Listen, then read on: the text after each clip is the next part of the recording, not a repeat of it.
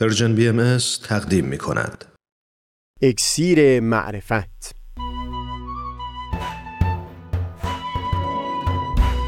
مروری بر مضامین کتاب ایقان این گفتار تار و پود زندگی ماندگاری رد پای آدمیان. از تا حمامه ازلی در شور و تغنیست گوش قلب را از سروش او بی بحر مکن. از تا همامه ازلی در شور و تغنیست گوش قلب را از سروش او بی بحر مکن. گوش قلب را از سروش او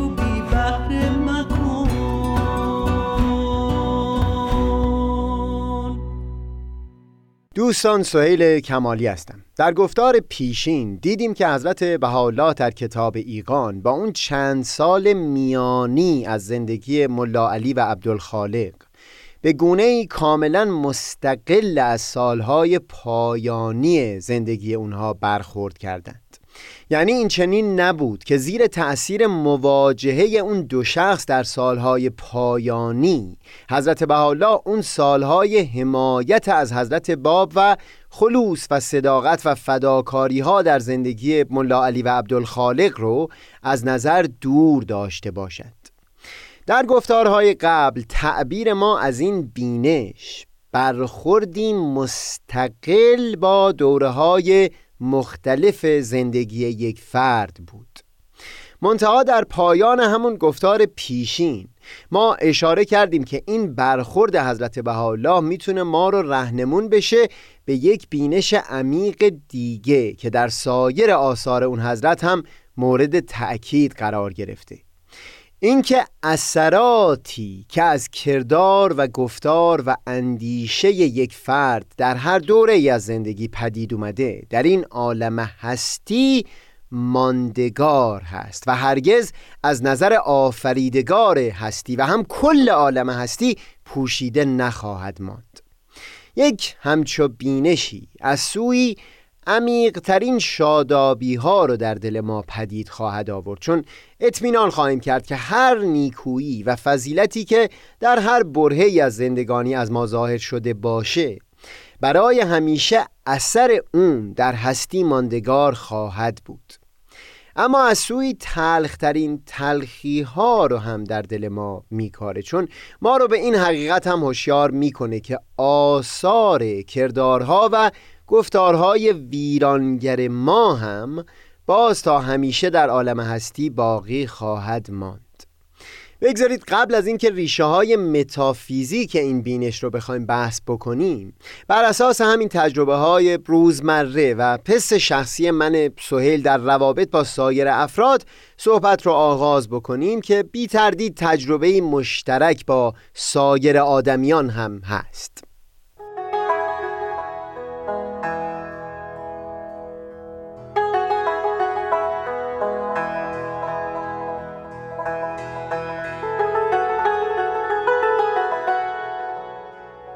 یک چند ماه پیش در دفتری درباره برخی افکار که سبب آزار من شده بود و اندوهی که در اون لحظه در دل داشتم می نوشتم همونجا به این بینشی که از ذکر نام این دو فرد در کتاب ایقان به دست میومد زیاد اندیشیده بودم. چیزی که از ذهنم میگذشت این بود که تا پیش از اون روز چه بسا که من سهیل دل دهها آدمی رو شکسته بودم و با گفتارها و کردارهایی از خودم کسان زیادی را از بسیاری زیبایی ها محروم کرده بودم.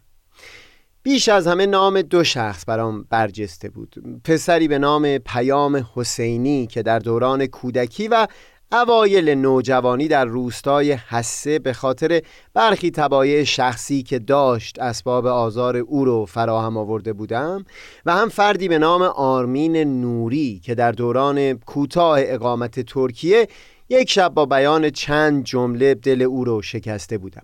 جوری که سالها بعد صدای اون شکستن همچنان در گوش من تنین انداز بوده. بسیاری از افراد رو تونستم بعدها پیدا بکنم و به نحوی دوستی رو جایگزین اون دلچرکینی ها بکنم اما این دو شخص رو متاسفانه هرگز مجال همصحبتی امکان پذیر نشد. چیزی که اون شب عمیقا بهش میاندیشیدم این بود که حتی بر فرض هم که به من فرصتی داده بشه.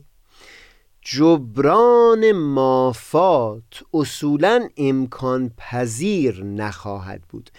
اون گذشته هرگز پاک شدنی نیست. رویدادهای گذشته رخ دادند و برای همیشه باقی و برقرار هستند. بله در امکان من سهل این هست که همین الان وجود نوعی و شخصیت کاملا متفاوت مجزا و مستقلی از اون چیز که در گذشته بود بیافرینم. این خلق نو در امکان من هست. درباره پیام حسینی که دوران بیشتری رو باهاش اونس داشتم فکر می کردم که اگر روزی مجال هم صحبتی دست بده این امکان هست که دوستی عمیقی پدید بیاد. منتها همه اون سالهایی که او در کودکی و اوایل نوجوانی از نعمت حمایت من در مدرسه محروم شده بود و حتی خود من مایه آزار او شده بودم. اون دوران هرگز قابل بازگشت نیست. تحقق داره رخ داده. با خودم میپرسیدم که به فرض هم که الان دوستی عمیقی با او پدید بیاد اما مگر اون اثراتی که همون محروم ماندن در اون دوران برای همیشه در وجود او گذاشته از زندگی خود او پاک شدنی خواهند بود؟ در پاسخ به این سوال هوشیار بودم که نه خطاها پاک شدنی هستند و هم نه نیکویی ها در گذشته یک شخص. همه اینها تحقق دارند وجود دارند. زمانی که چیزی در گذشته وجود داشته معناشونه که هرگز معدوم نخواهد شد و تا همیشه اثر اون برقرار خواهد موند. هوشیار شدن بر این حقیقت که هیچ دوره‌ای در زندگی و هیچ تجربه‌ای و گفتار یا کرداری نیست که اثر اون محو شدنی باشه. آدمی رو وادار می‌کنه که در همه دوره ها نهایت دقت و تفکر رو به خرج بده برای ساختن شخصیت خودش در همون بره از زندگی. دل خوش کردن به اینکه در بره های ابتدایی تر زندگی ده ها تباهی و ویرانی و دلشکستگی پدید بیاره و بعدتر در خاتمه جبران مافات بکنه.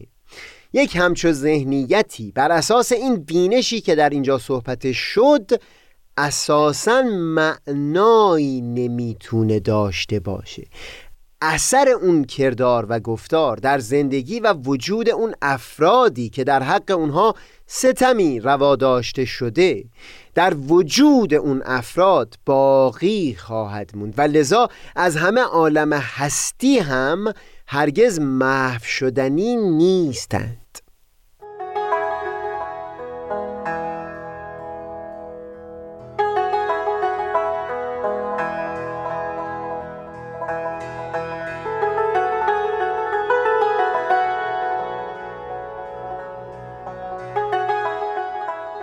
ادامه این صحبت و گفتار بعدی مربوط به همین بینش خواهد بود که اثر و نتیجه اعمال در این عالم باقی و برقرار خواهد بود.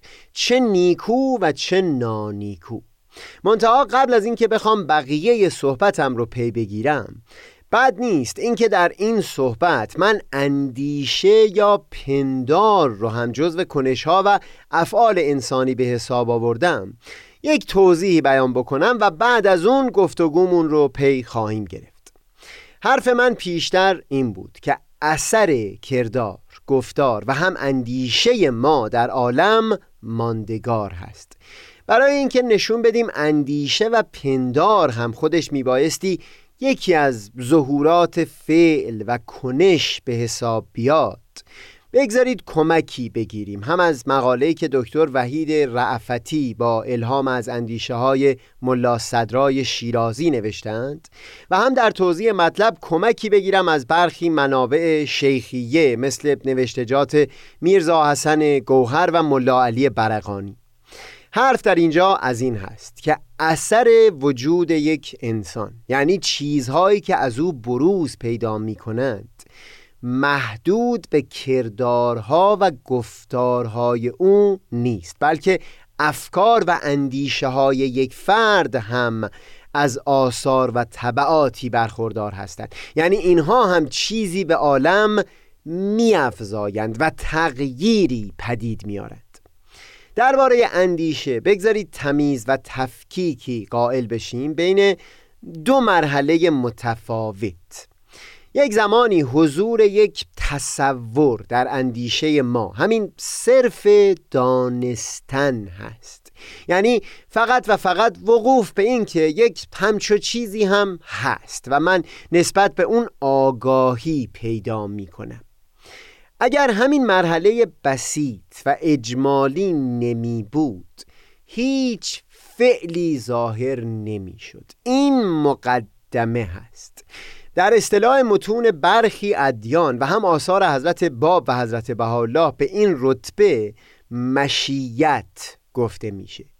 در یک مرحله دومی که اراده نام گرفته اون اندیشه اجمالی تبدیل میشه به نیت و عزم و اراده برای انجام کار. پدید اومدن میلی که ای کاش این معنی که در عالم ذهن پدید اومده بود. از عالم ذهن و اون دانستن محض میگذشت و تحقق عینی پیدا می‌کرد. بعد از اون چه بسا فرد شروع بکنه به طرح نقشه یا فراهم کردن مقدمات برای اینکه اون فکر و اندیشه رو در عالم خارج هم به ظهور برسونه که این سومی رو از اون با اصطلاح قدر تعبیر می کند این مراحلی که بیان می کنم مراحل ظهور فعل هستند.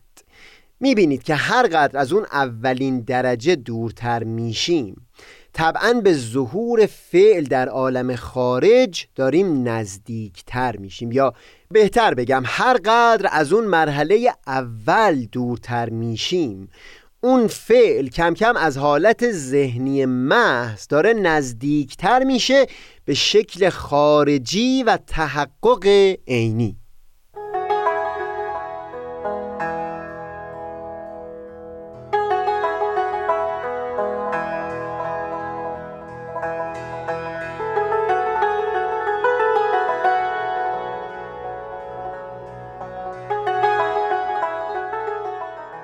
بگذارید با ذکر مثالی مسئله رو یک قدری شفافتر بکنیم. برای ساختن یک ساختمان بزرگ به عنوان مثال بنایی مثل برج آزادی یا شهیاد در تهران چه بسا چندین و چند سال این مرحله دانستن یعنی فقط همین که میشه چنین کاری کرد. یک علم اجمالی به همچو چیزی. و بعد پدید اومدن میل در ذهن و دل کس یا کسانی و تصمیم گیری پیرامونه اون عزم و اراده. و بعد از اون طرح ریزی نقشه اون توسط مهندس یا مهندسانی به طول می انجامه همه این مرحله ها قبل از این هست که در بیرون شروع به ساختن ساختمان بشه یا حتی اولین کلنگ بر زمین زده شده باشه. یعنی یک شاهد بیرونی. هیچ تغییری در اون فضا و مکان رو اصلا و ابدا نخواهد دید. اما بدون همون سه مرحله اولیه ساختن ساختمان هم محقق نمی‌شد. و لذا خود همون چند مرحله اول هم بخشهایی هستند از مراحل ظهور فعل و ساخته شدن این ساختمان. از طرفی شما اگه طرح دقیقی مشاهده بکنید از یک ساختمان یا پل که فقط بر روی کاغذ هست و یا حتی پیش از اون اینکه صرفا در ذهن فرد مهندس با دقت تصویر شده ولو اینکه هنوز بر کاغذ هم نیومده باشه نمی‌تونید یک همچو ادعایی بکنید که هیچ چیزی هنوز به وجود نیامده و در عالم خارج ظاهر نشده. اتفاقا مهمترین بخش های کار انجام شده. در هر حال بعد از اون سه مرحله اول که توضیح دادیم بنا کردن ساختمان آغاز میشه و اگر موانعی پیش نیاد به عنوان مثال زلزله خرابی به بار نیاره یا جنگ غیر منتظره موانعی بر سر راه نگذاره یک مدت زمانی به طول خواهد انجامید تا این بنای مجلل جلوی چشم ما به همین شکلی که هست ظاهر بشه. مقصود من از نمونه ساختمان این هست که بیان بکنم خود اون چیز که در اندیشه آدمی میگذره هم بسته به اینکه در کدام مرحله ذهنی هست به درجه های مختلف تأثیری در این عالم هستی داره. یعنی درست به مانند کردار و گفتار ما اون اندیشه هم منبع اثری هست.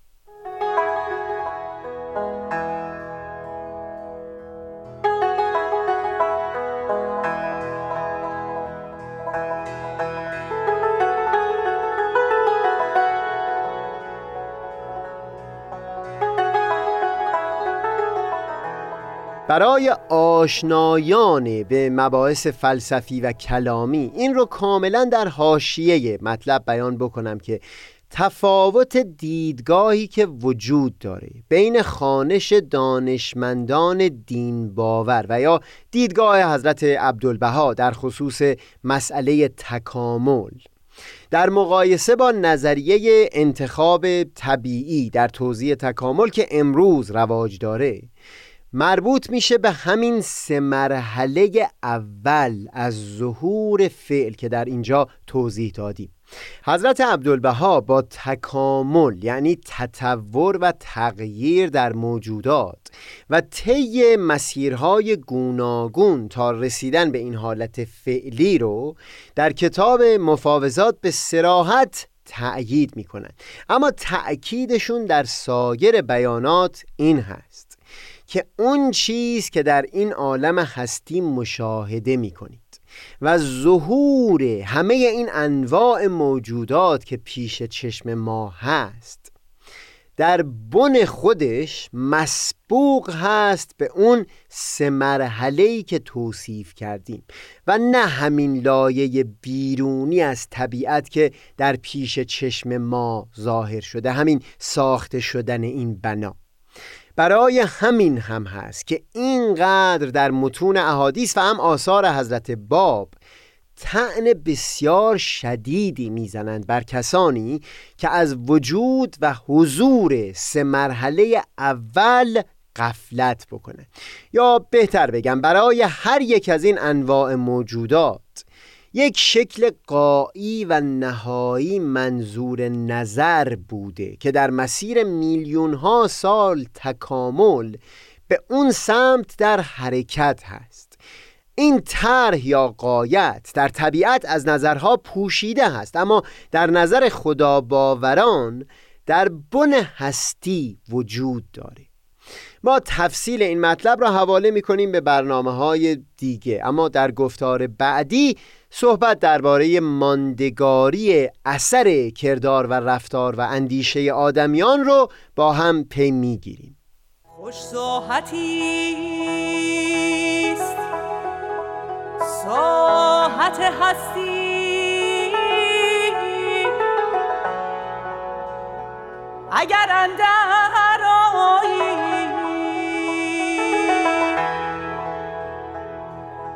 و نیکو بساتی است بساط باقی.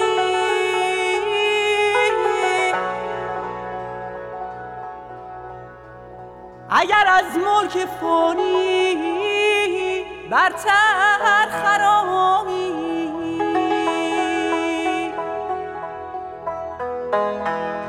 و ملی نشاط مستی. اگر ساغر معانی از ید غلام الهی بیا شامی اگر به این مراتب فائز شوی از نیستی و مهنت و خطا.